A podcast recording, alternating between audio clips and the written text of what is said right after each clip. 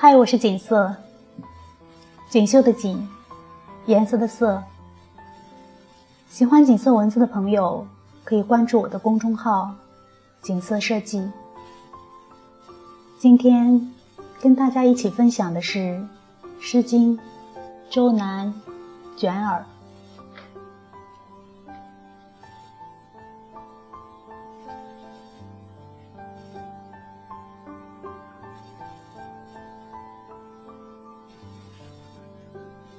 采采卷耳，不盈顷筐。嗟我怀人，执笔周行。执笔崔嵬，我马挥颓。我孤着彼惊雷，惟余不永怀。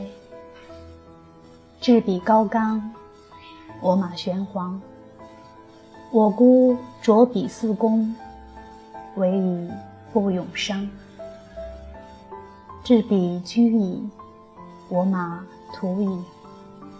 我仆扑矣，云何须矣？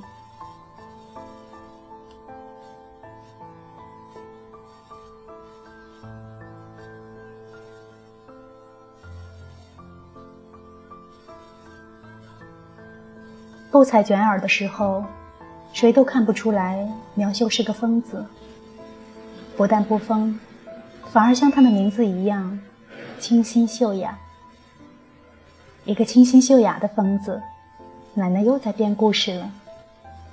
小孙女儿忽闪着大眼睛，眨呀眨的，不知是谁偷采了天上的星子，安在了她的双眸里。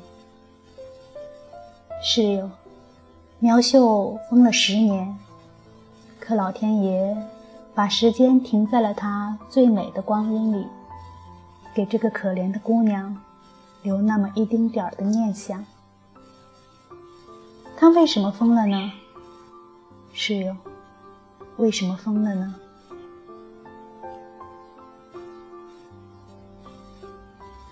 那天，苗秀捧出的绣活是一幅大红的背面，彩绣辉煌的鸳鸯，亭亭的翠盖，粉白的荷花，轻轻一绣。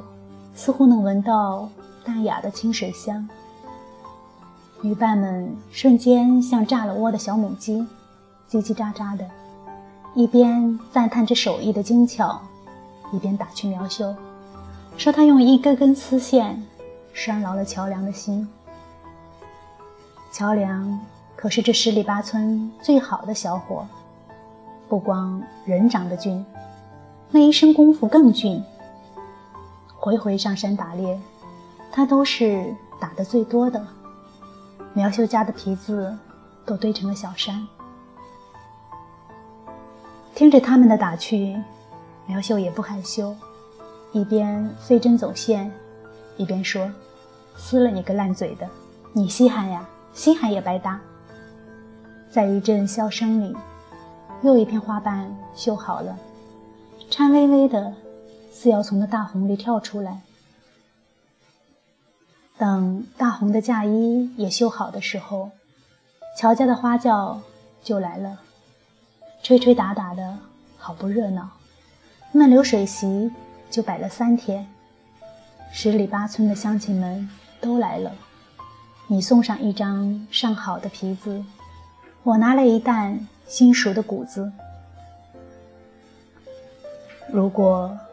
不是那场战争，苗秀和乔梁也会像乡亲们一样，男人们在田里耕种，闲时去山里打猎，女人们操持家务，纺织织布。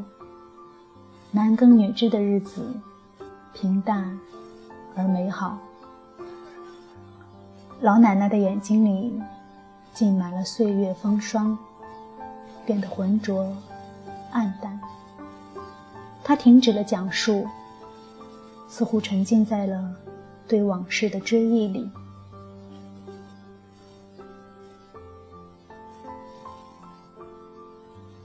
后来呢，奶奶？奶奶后来呢？好奇心让小孙女儿催促奶奶跳出回忆，告诉她，苗秀和乔梁后来的故事。那是卷耳最鲜嫩的季节。吃过早饭，村里的大姑娘、小媳妇们就挽着小筐，三个一群，五个一伙的，或在山间，或在溪畔，选那最肥硕银碧的采摘。大家嬉嬉闹闹，连那一队士兵什么时候进村的都不知道。直到他们挨家挨户搜了全村的青壮年男丁，大家才惊觉不对，慌慌张张地冲着队伍追去。苗秀追到桥梁的时候，只顾上拉了下衣角，就被当兵的推开了。队伍在急行军，呼呼啦啦地卷起漫天烟尘。苗秀只隐隐地听到桥梁喊。明年你采卷耳的时候，我一定回来。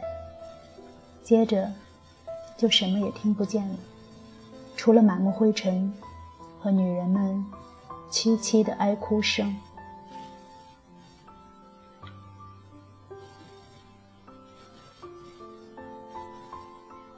卷耳绿了又黄，一年又一年。苗秀每年都挽了竹筐。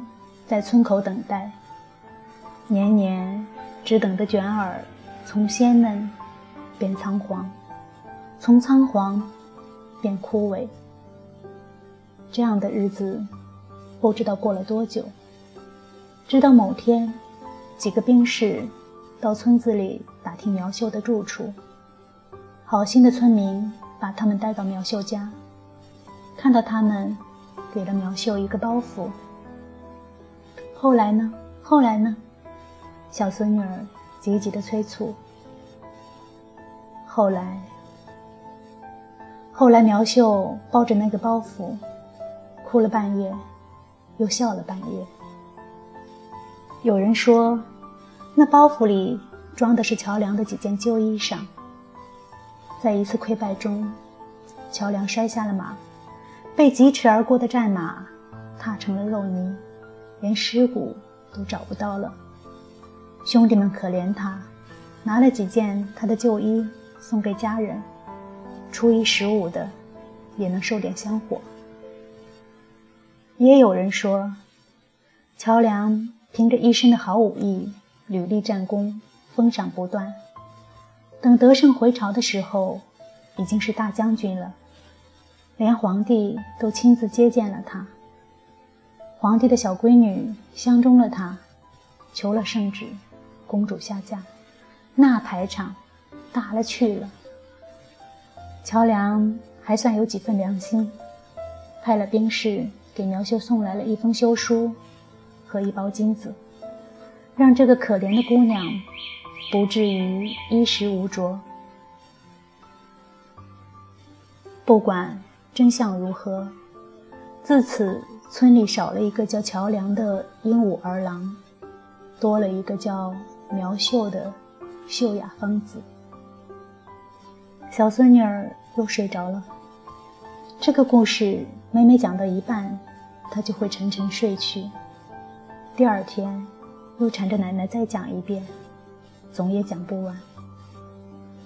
老奶奶把她放到床上，轻轻地盖上被子。那背面儿有些年头了，洗得泛白，看不出本源的颜色。